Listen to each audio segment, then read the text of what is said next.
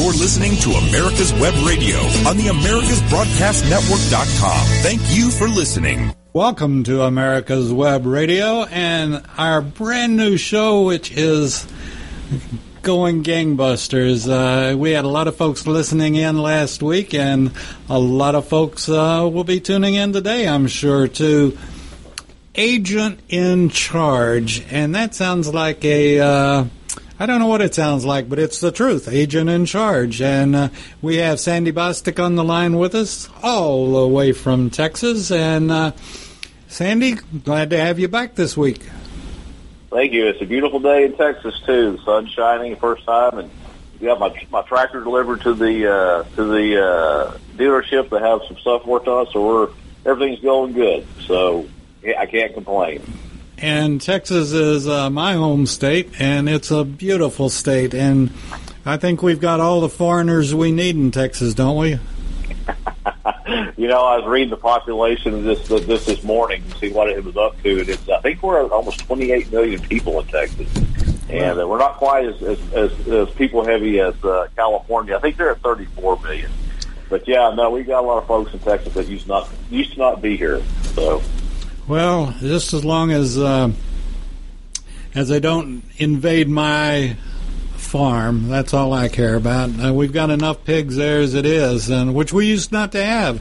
We never had wild boars or deer up in the Panhandle, but we got them now, and it's amazing. Where you farm and ranch up there, I doubt that you're going to have neighbors. We're over by Seguin, and there are subdivisions popping up everywhere around us now. And where it used to be, you know, hay fields and cotton fields, now they're subdivisions. So I guess for some people that's good, you know, but I kind of miss the old Texas. But, you know, we're not going anywhere.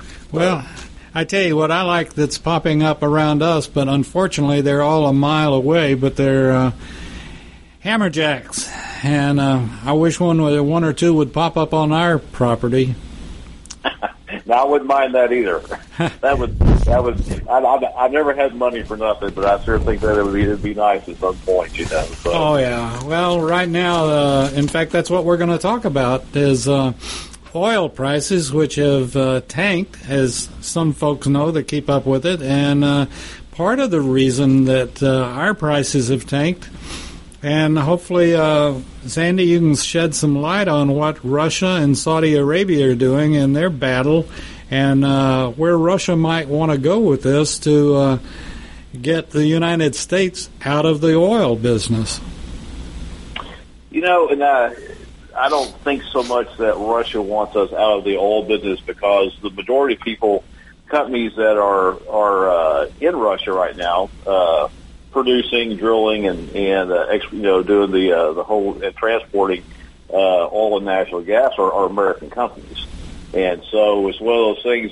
You know, I know that they're and I you have to forgive me. I can't remember the exact reason that the United States put sanctions on Russia recently about their business with Venezuela. But I know that was the trigger, and but at the same time, here's the thing about Russia that. They have the Russian population is, I think, around 140 million people, maybe a little bit more, 145 million approximately. And a different subject we can talk about. Their population is actually declining every year.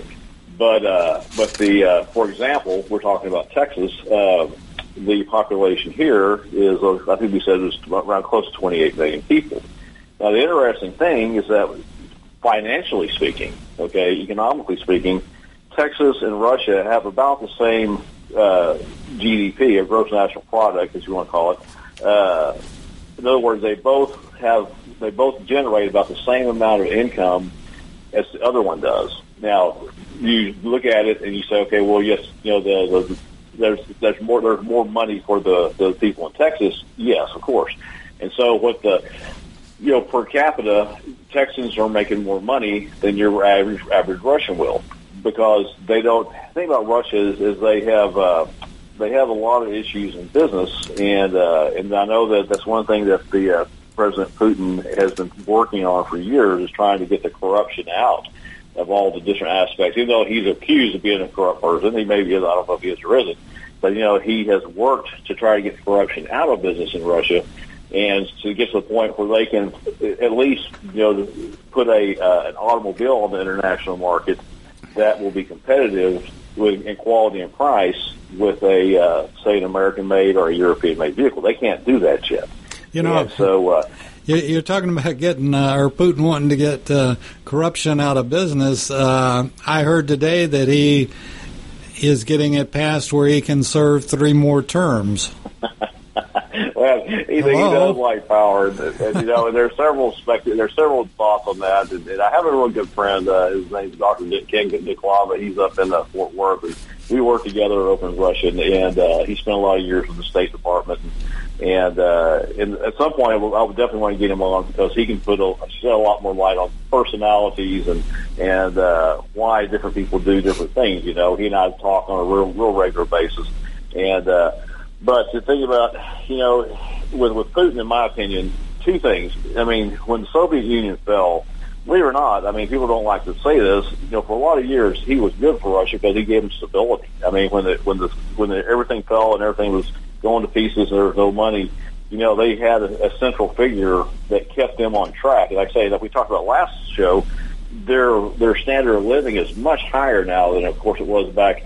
Not even, of course, more so than during the Soviet Union, but after the fall, even for 10 years. I mean, he managed to get things going and get people working and putting projects together and getting their economy going. And so, but on the flip side, just my personal opinion that one of the reasons he probably wants to stay in power. I mean, it's a hell of a job. Being the president of any country is just a job that most people can't even imagine. But, the safety issue. I mean, the thing is, the man knows a lot of stuff, and as long as he's in control, he's a relatively safe guy.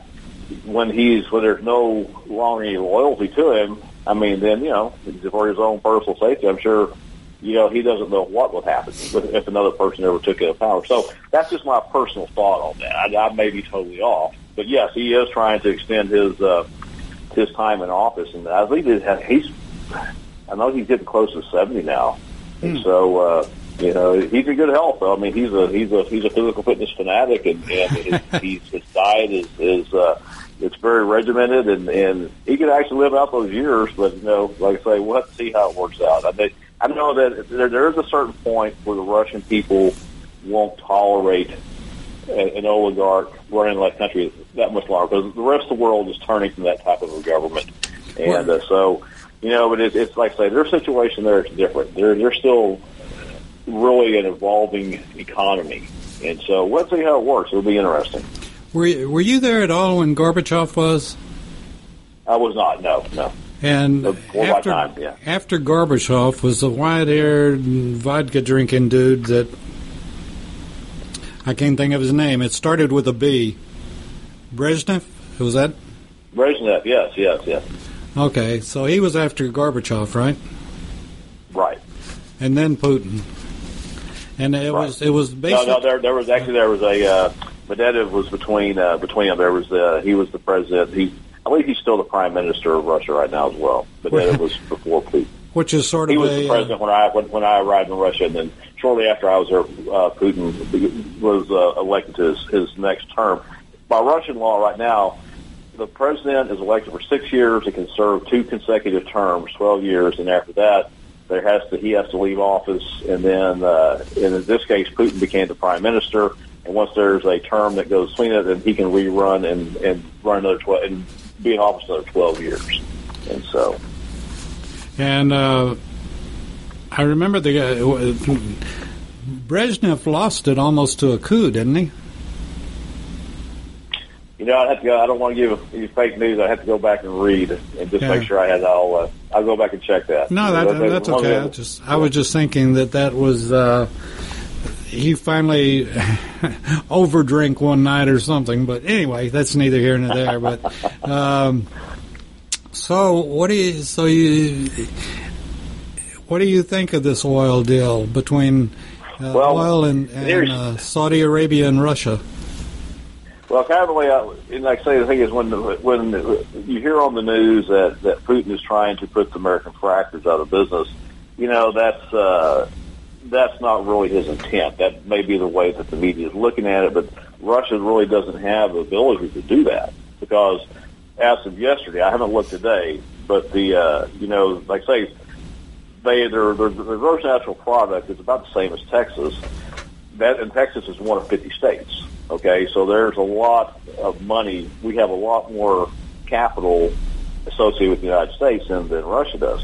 And the when I was in Russia, the ruble used to fluctuate between 30 to 40 cents on the dollar. So I looked at it yesterday. It was 0.013 cents to the dollar. So that said, you know, the thing is, he can't outlast us. In other words, the American oil industry can outlast him because they have the money. He doesn't. But the thing is, it can cause problems, especially in an election year, and where he wants to put pressure back on this current administration and hopefully get them to come to the table, release some of back off some of these sanctions they put against him, and try to work out a deal. And so, basically, they're playing poker right now. And exactly how much capital they have, that they can, how long can they go before they go into a complete recession? I don't know. That'd be up to an economist to give you an evaluation on that.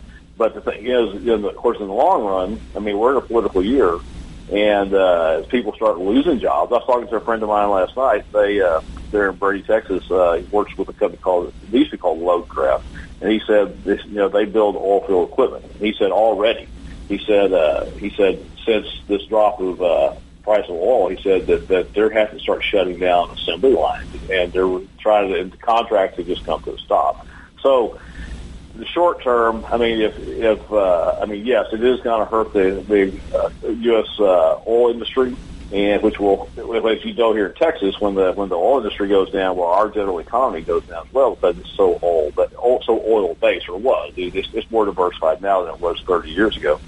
But what you're going to see is just see who's the stronger. Like I say, because President Trump has the pressure of an re-election coming up, and Putin's going to have the problem of the economic stress on his country, and so we'll see who we'll see who folds first. And but the thing is, I mean, usually the guy, a good poker game, the guy that has the most chips at the end of the game is the one who wins, and so. We have a lot of chips right now. So we have more chips than Russian town. And so, I'm not anyway, sure, but we have a better poker player too.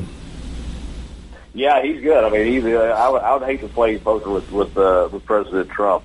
He can run a bluff. I don't know if he plays poker, but if he ever figured out, he is extremely. Whether you like him or not, he's an extremely intelligent guy, and he'll work his way through this. I mean, I'm sure he's done it time and time again the last 4 years, and this is really not a big issue to him. And so, well, but, this is more in his ball game too. When it's a product or issue of product like oil, this is more his cup of tea than say dynamite or ballistic missiles. And well, that's the problem with the Russian economy is that.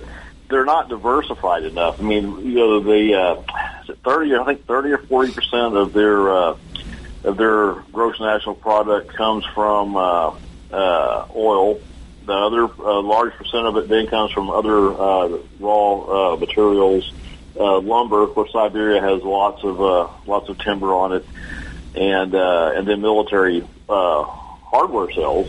And that's pretty much it. I mean, they're like I say, they don't produce an automobile. They don't produce a lot of steel. I mean, stuff that we look at as modern industry, they don't do. And so, that's the problem that he's going to have is that lack of diversity in their country. And really, that's what we talked about in the last program. He would like, I'm sure, to get a better relationship with the United States so he can bring more American business in there and diversify his economy. I mean, that's just common sense, and I'm sure, but at the same time, it's always a poker, it's always a stare-down conversation between the big boys, and so we're just going to see who can last the one out on this one, so. Now, interesting thing, too, and Paula, my wife, looked this up yesterday. In order for Russia to be able to maintain their budget, their government budget, and be able to run their country, they have to sell oil at $40 a barrel, which means they must have free-flowing wells. It's easier to produce oil and natural gas in Russia than it is in Saudi Arabia. Saudi Arabia has to have $80 a barrel. Wow. To be able to break even and be able to support your country. I think that sounds kind of high, $80 a barrel, but I know that the wells in Saudi Arabia are deeper, and it is. But of course, their production has been in place for a lot of years, and so. But yeah, so in other words, Russia can. The advantage they have over Saudi Arabia is that they can produce oil cheaper and be able to still produce a profit. In other words, there's not as many wheels and gears in their production that the Saudis have, and so that kind of puts him probably in a better place. He can't probably produce as much oil as the Saudis can, but he can definitely produce it cheaper. Well, I just checked literally while you were talking. We're at $33 a barrel here in the United States, which we can make money at 60, but we can't. We're losing money at in the 30s, and so it's really? Okay. It's. Yeah. Taking its toll on some of us, and will take its toll depending on how long this lasts. And you know, and I haven't figured out this coronavirus thing and why it's affecting or why it has blown up in Trump's face either. And you know, one of the fake news services was talking about, well, yeah, Russia's going to take advantage of it and all this kind of stuff. Well, you know, like you said, it may hurt us for a little while, but it ain't going to continue to hurt us. We're just too big and too powerful. Yeah, and people who are invested in the stock market right now, I mean, you're really at a point now. I mean, if you didn't sell out, you probably made a wise choice. It's too late to sell out now. It's just my opinion. I mean, I'm not going to be giving financial advice to anyone except for myself, but really, I mean, in my personal opinion, if you just hang in there, it's going to come back. Oh, yeah. The economy's too good, everything's going to come back, and what my biggest concern about this coronavirus is that it has shown, you know, today's adults, today's society, is basically in not just in America but throughout the world, is how fast panic sits in. Because, you know, this is not, in my opinion, I know the World Health Organization just today said it is a pandemic, but, you know, I've used this example several times in the last few days. When I was a kid, my dad worked for Halliburton, and we lived in North Africa, and lived in Libya, and there was a cholera outbreak that swept through the country. We're out our second year there, and it killed close, they think. There's really not a number on this. It's just an estimate back then. This was back in the early 70s, 2 million people. And so, to me, that's a pandemic. And I just remember seeing as a kid, oh, yeah. You know, down the little shanty towns down by the ocean, the Mediterranean Sea, the trucks pulling down there and just loading the bodies up. And yep. So we're not anywhere near that way in that condition right now, thank goodness. And, of course, there's a lot more details, a lot more information involved with corona. But I just don't see it. To me, it's not a panic situation. Okay, you know? I got to ask you. I had one of our hosts that he wasn't a sailor, but he came in cussing like one the other day. And, well, actually, he was Air Force, but I guess they might use a few words themselves. But anyway, and I thought, well, I'll ask, you know, if and I don't think this will pull you out of line, Sandy, but... as you know, CDC's here, and President Trump came down the other day and went to the CDC, showing his concern and yada-da-da-da about the coronavirus and so forth. Right. And I got to admit, I agree that he flies in, or any of the presidents have flown into Dobbins, which is just north of Atlanta. And then you might as well just say... Forget Atlanta until tomorrow, because the motorcade comes down 85 from Dobbins Air Force Base and then goes wherever the president wants to go. And he right. did it the other day, right in the heart of rush hour.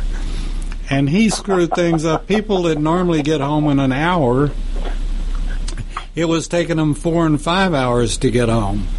And he, you know, I was in that same situation years ago when I was in Baltimore, because we were close to D.C. And yes, every time the president, you know, made a run around the Beltway or wherever, I mean, because we, Baltimore and D.C. are practically, they're very close to each other. And yeah, we used to have that problem there. Not all the time, but more than we like. So, sure. So who can, why, you know, well, one question was asked, okay, he flies into Dobbin, he has Air Force or Marine One with him.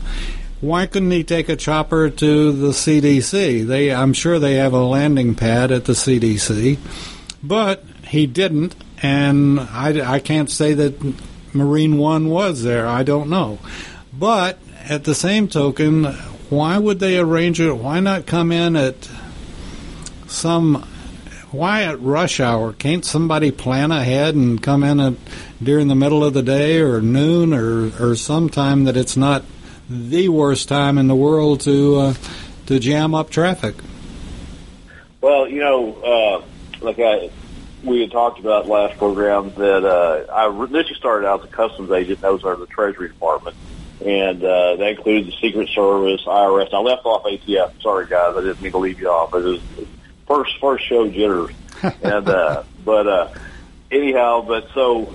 We would, during election years, they would farm out, and they still do with HSI, the National Formation of Homeland Security. They'd farm those out to the Secret Service to help them out during election years as far as diplomatic security and with all the different candidates and all. And so I'm not a, you know, I went through some of their training. And so to answer your question, what I would assume the problem was, because number one, is when you move the president, I mean, it's not something that you just get up and do the next day.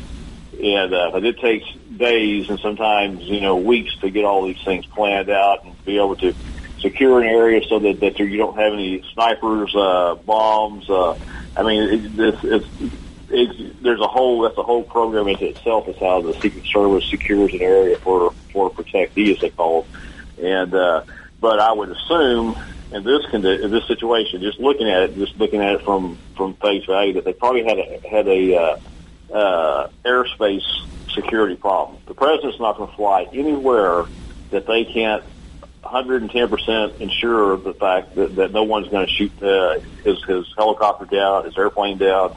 And so I would assume it is safer in situations a lot of times to move the president on the ground. And so, obviously, and that's all weighed out. That's what the Secret Service, they study this stuff. They have it down. They are really good at what they do.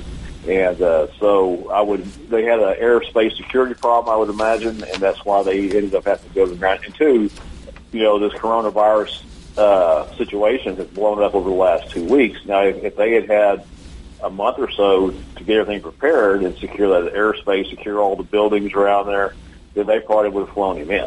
But under the circumstances, whoever the agent in charge of that detail was, I'm sure they decided it was safest with all the mitigating factors to move him on the ground. Take the beast, as they say, huh? That's a cool car. I always wanted to ride in that thing. I never had my opportunity. I've ridden a lot of armored cars, armored vehicles, but never the coolest one. That one. So, yeah. Well, run for president. Oh, I don't know. We'll see. We'll see how that works out. I don't think I'm. I may not be presidential material. You know, I have a tendency to call things like they really are.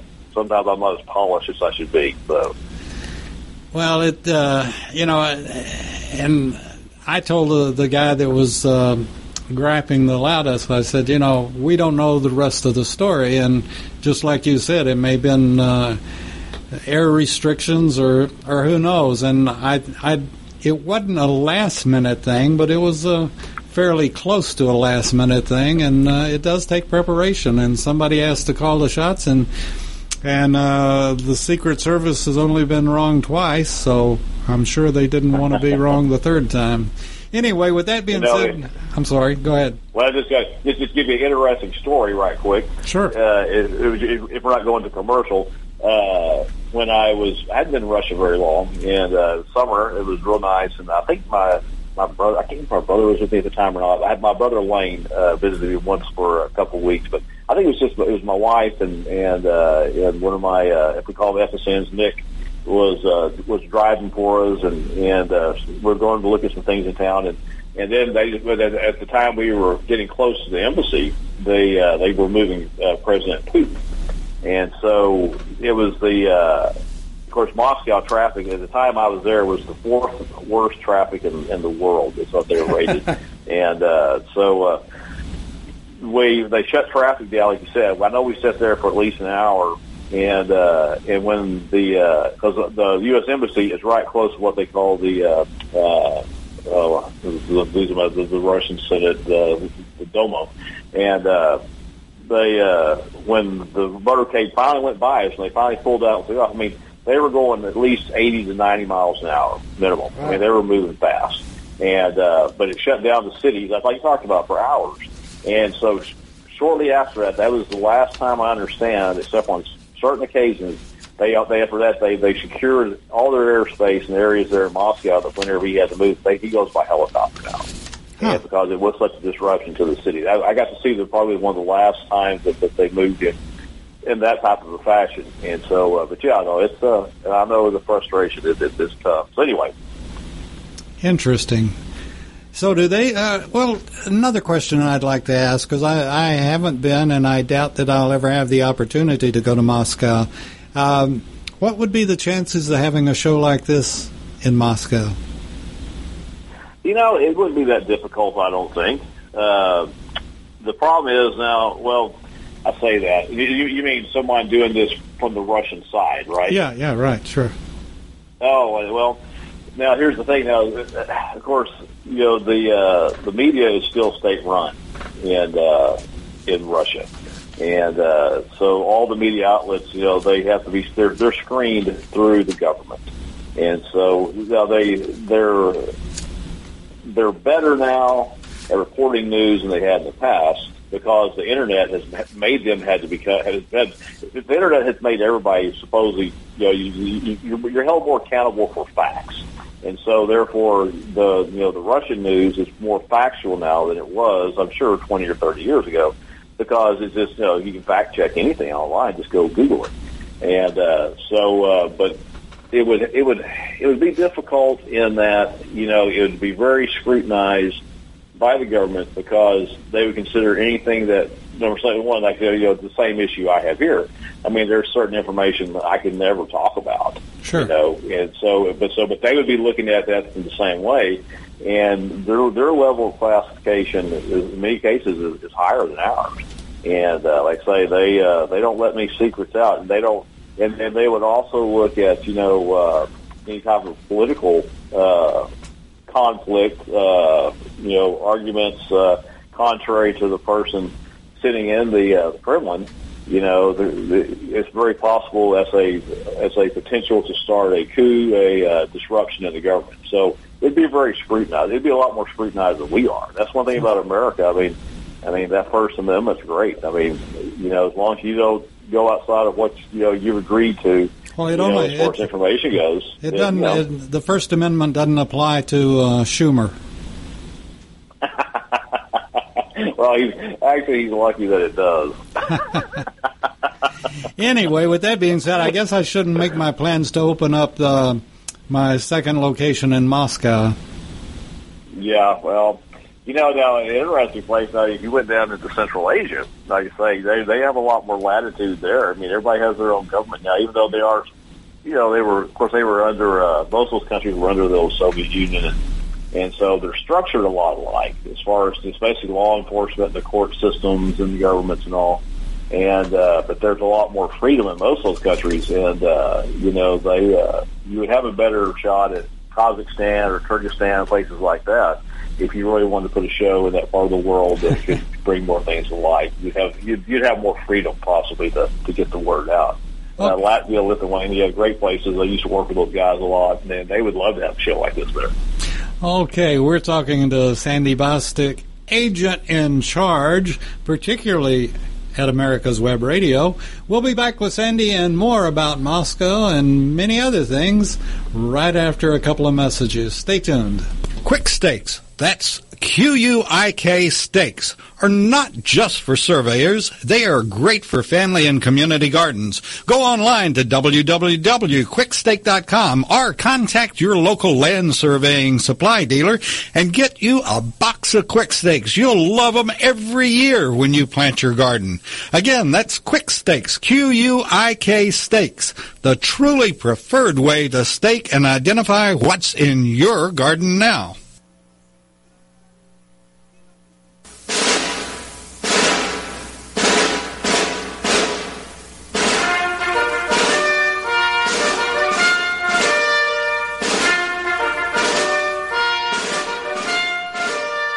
Good morning. My name is Mike Mizell. I'm a retired Army colonel and president of the Johns Creek Veterans Association. We meet in Newtown Park, and part of one of our projects is the installation of the Healing Wall, the half-scale model of the Vietnam Wall that traveled the United States. Well, it's coming to rest, and it's going to live in Johns Creek forever, the half-scale model. We're looking at possibly a March implementation ribbon-cutting ceremony, and we're looking for donors and sponsors that want to help us in this great project. You can donate at jcvets.org.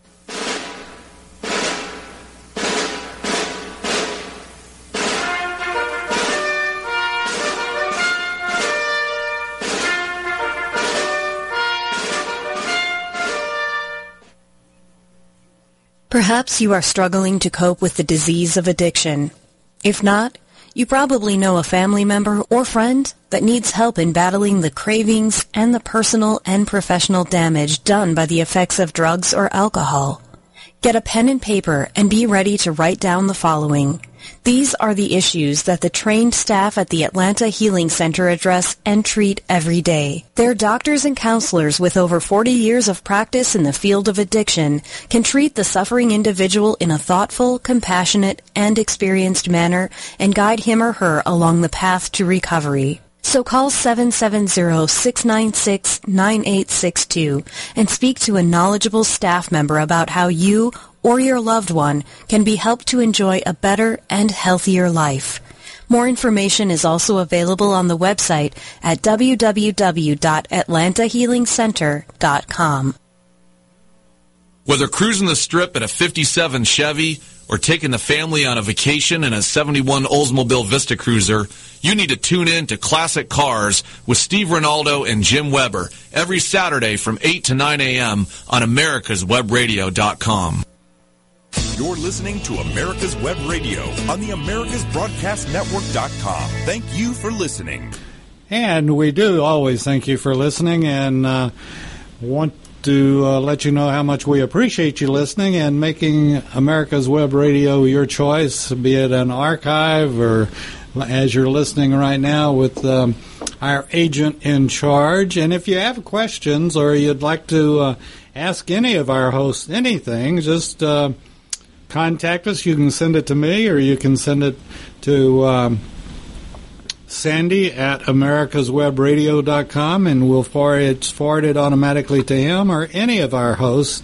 And we love to hear from you, even if you're down under. And we hear from Matt Beaumont, I believe is his name, in Australia frequently. He's a classic car lover, and we exchange information and ideas and all sorts of things with Matt down under, as a matter of fact. So if no matter where you are, wherever you're listening, we have a lot of people that are listening in the UK, a lot of people that listen to us from Canada and Germany, where my son is. So if you're a veteran, or if you're just interested in one of our subjects and want to ask, if you want to ask Sandy something, don't hesitate to Sandy at America's Web Radio or David at America's Web Radio, and we'll see that you get an answer, and it can be as quickly as next week, if not before. So let us hear from you. Let us know how you like the show, and I'm running out of questions for Sandy, so you can ask him, and if he can answer it, he'll answer it. So I think we'll have we're sort of talking Russia and what their economy is like. How was it when you would And if this is going out of bounds, you'd get paid. How would you go cash your check? Or was it already put into Russian rubles or whatever? No, I was paid. My paycheck ever since I went to work for the government has always been direct deposit straight from Washington, D.C. Actually, believe it or not, our money, the agency I work for, was somehow routed through the Department of Agriculture, USDA, and it would deposit straight in dollars, no matter where I was in the world, right to my account. So I appreciate that, taxpayers. I really appreciate all those paychecks you gave me all those years.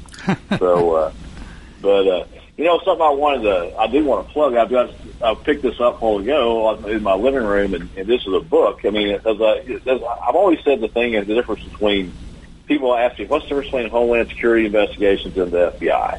And I just told them, I said, the FBI makes really great movies, you know, and we used to make really great cases.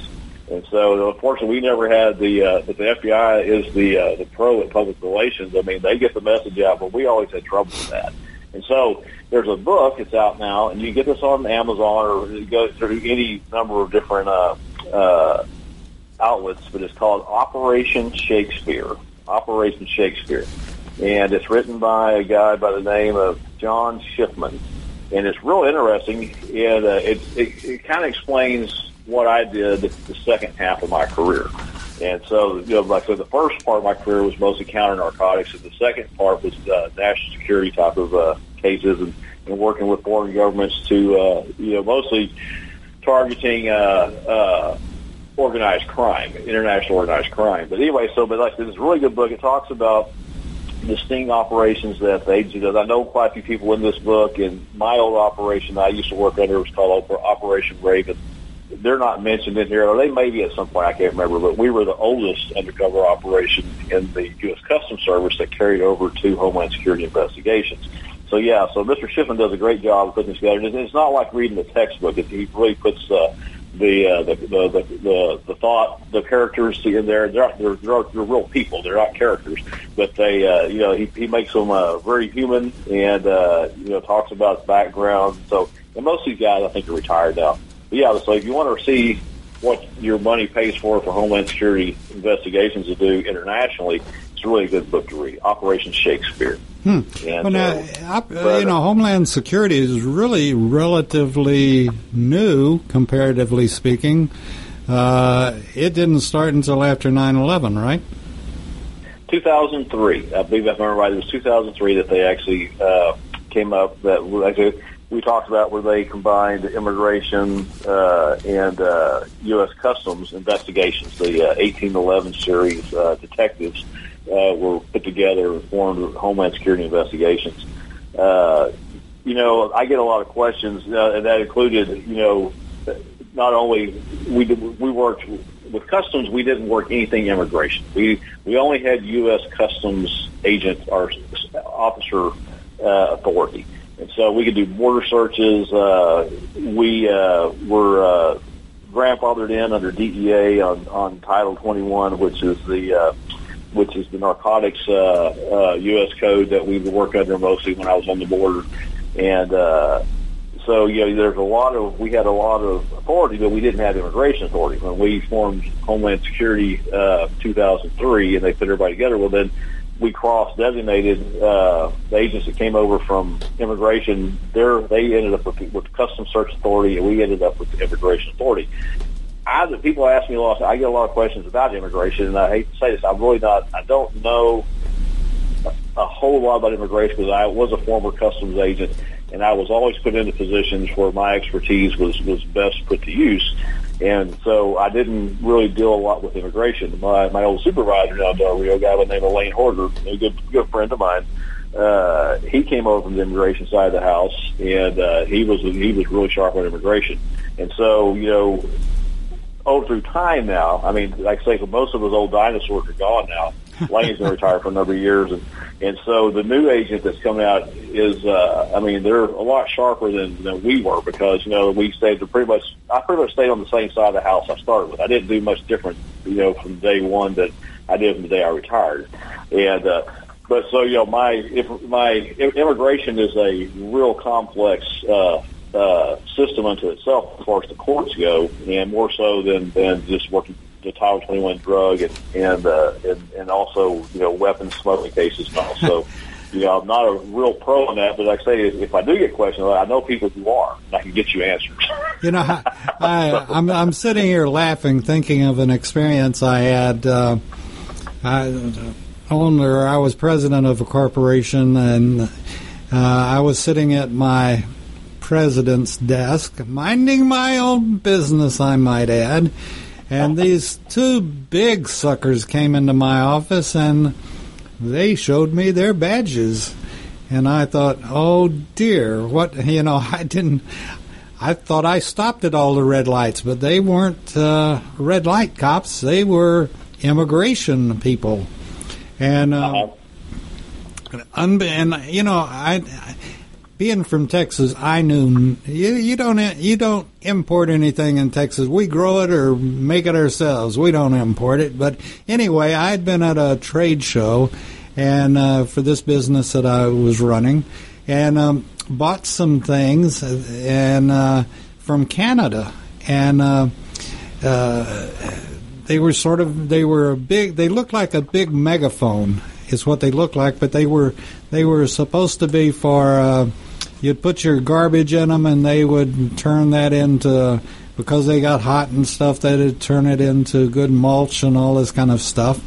And anyway, so I knew nothing about importing, you know, rice from China or any place else. So I get a immigration broker or whatever, import broker, and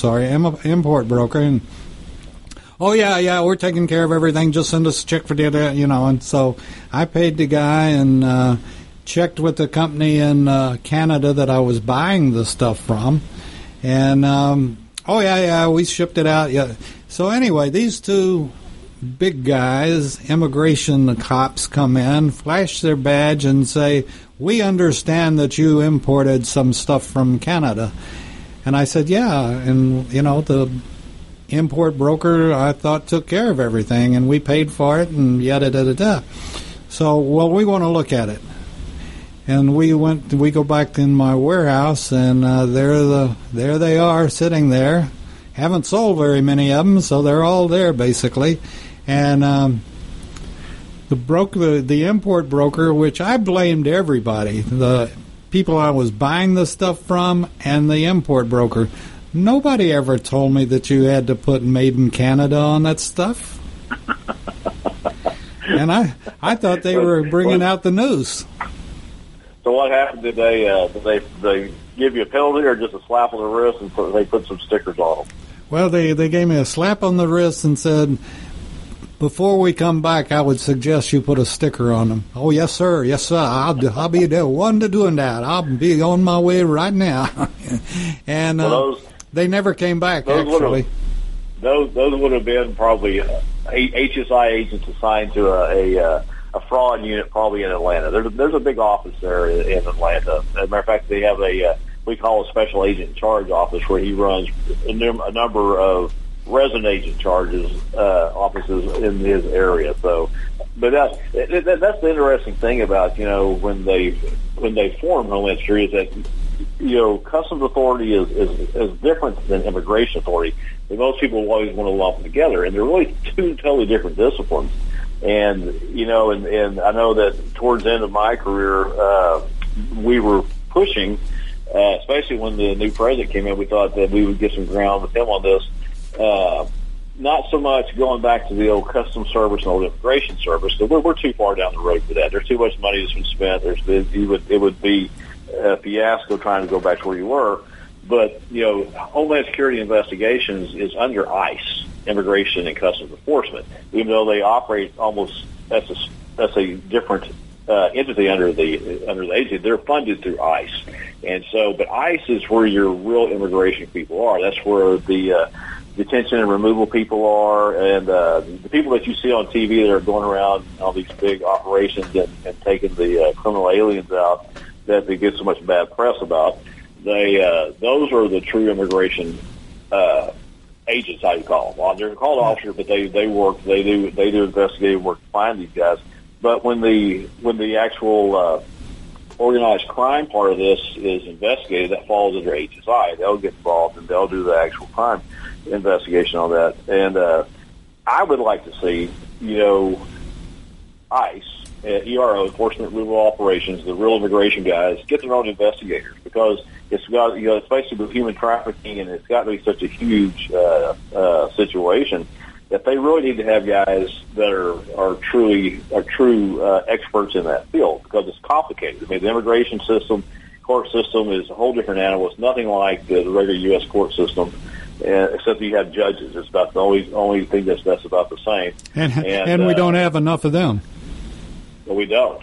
And so like I always tell everybody, you know, if you go to the doctor and you need brain surgery, you don't want an orthopedic surgeon working on your brain, and vice versa. You don't want a brain specialist working on your knee. And so you really need to I would encourage them, or the Border Patrol, you know, put those two guys under the same roof, those two agencies, ICE and the Border Patrol. They do basically the same job. One's doing interior, one's doing the border, and let them have, between them, specific immigration special agents. That's all they focus on. And then go back, like with HSI, put them back on what U.S. Customs traditionally did for years and did better than anybody else, is work smuggling and you know, large organized international crime. And so, you know, my last year in Customs, I think it was 2002, every year Customs would put out a printed booklet, and it talked about the budget, and we were still under Treasury, and back then, okay, as under Treasury, you had U.S. Customs Special Agents, and then you had U.S. Customs Inspectors. They were the uniform division. Those guys in the blue uniforms you see when you come to the airports and to the seaports and places like the land borders and all. And so our last year, if I remember this correctly, for every dollar that Congress gave us to operate on, we made $18. Huh. So we were more than self-sufficient, and we were paying for a lot of other agencies. And so when we formed Homeland Security, that all changed. I mean, we never had money, but then there was so much money that, I mean, we weren't dealing with detention centers, we weren't, you know, arming and moving like the Border Patrol, and you know, they're like an army into themselves. It takes a lot of money to keep those guys running. Okay. And so, you know, once we were. I'm sorry, go ahead. I got to ask. I've been sitting here waiting for the opportunity to ask. We were going to take a break, but we fluffed off this break. So I just want to ask the question, how much of all of this, and most of us get our education from TV, or maybe, heaven forbid, we get to go to a movie, but how much of all of this was 007 stuff?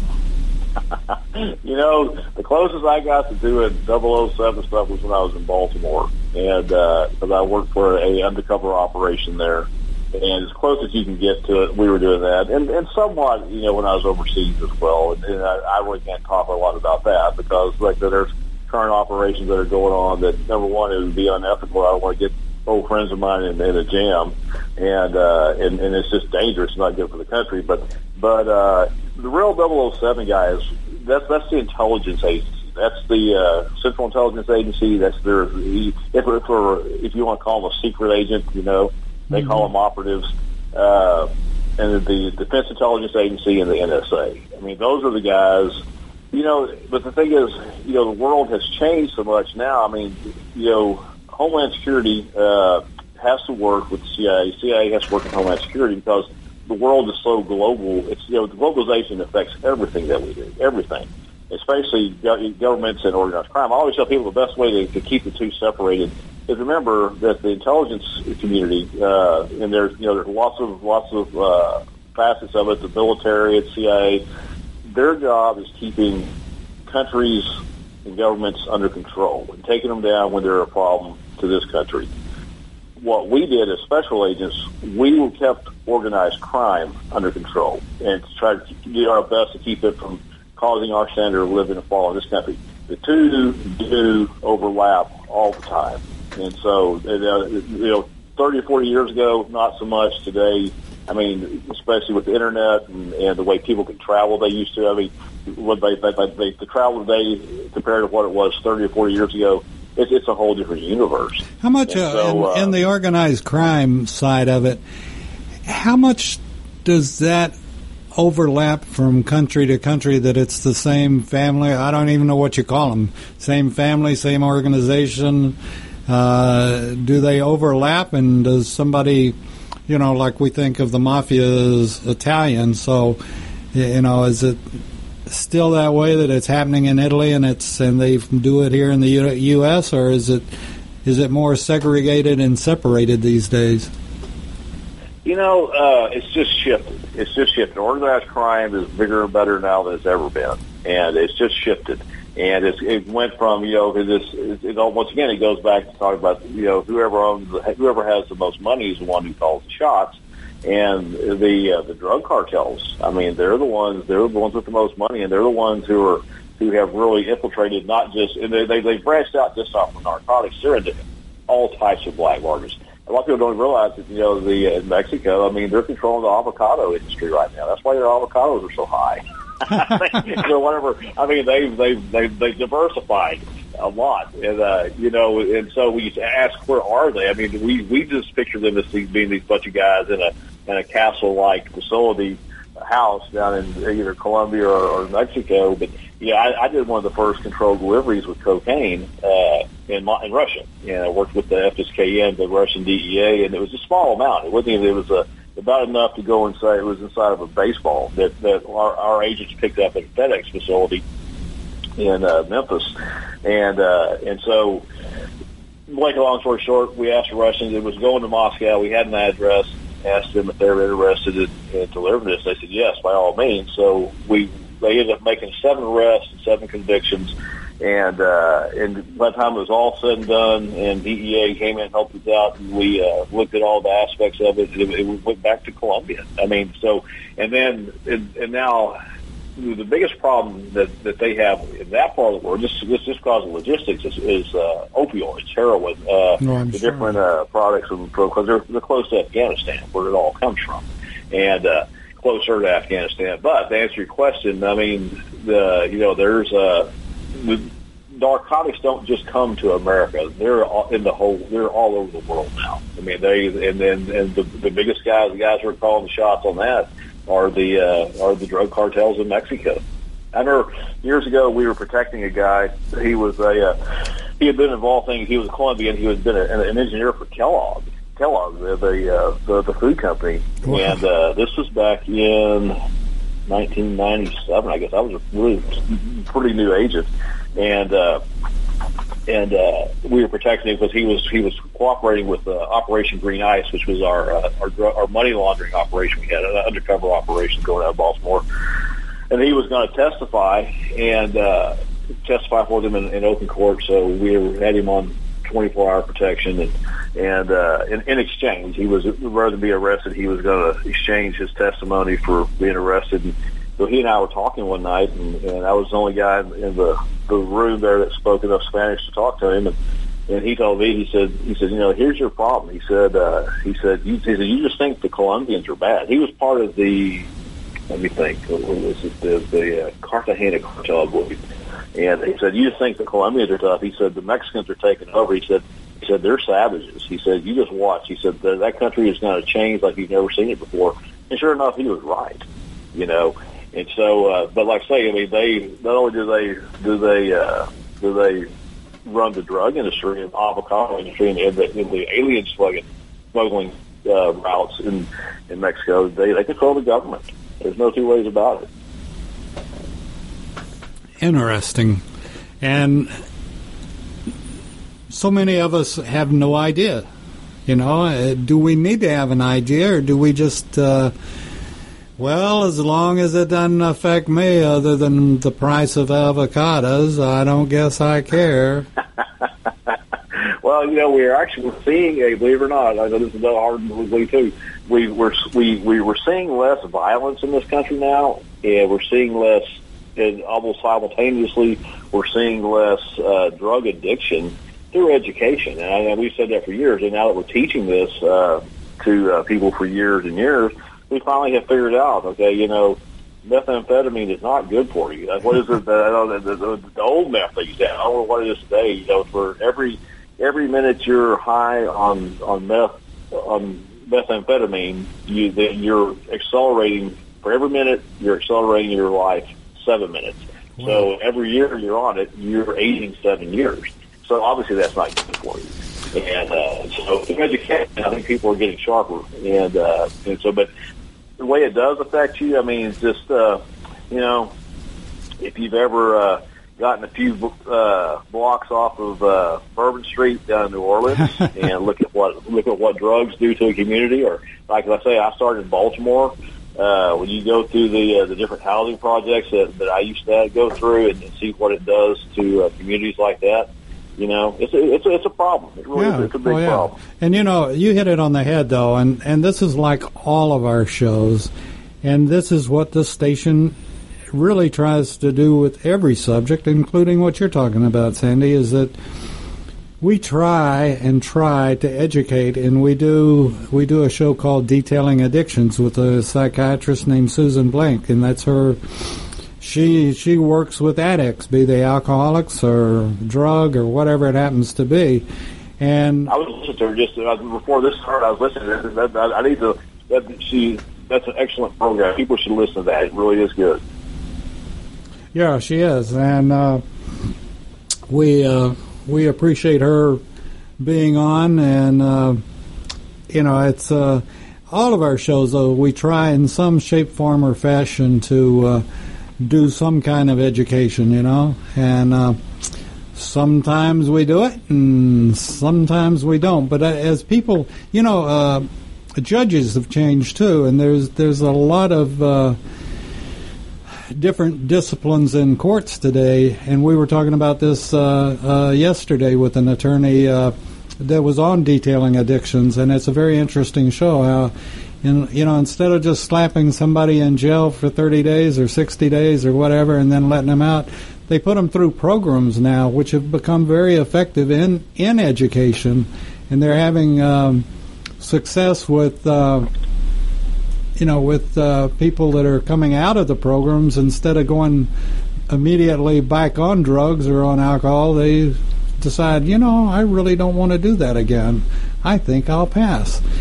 With that being said, though, my friend, we're going to have to put the plug in the jug and move on down the street. This has been very interesting, as always, and we appreciate our agent in charge. I appreciate it as well, and then I like when I do run out of stories, you know, I've got some people I want to bring on the program that you'll find real interesting, and we can talk about them next go around. But like I say, there are people just as colorful, if not more colorful than me, and very good, very highly professional and highly distinguished in their field. So something to look forward to. All righty, Sandy, we appreciate it. You're listening to America's Web Radio. We'll be back after this. You're listening to America's Web Radio on the AmericasBroadcastNetwork.com. Thank you for listening.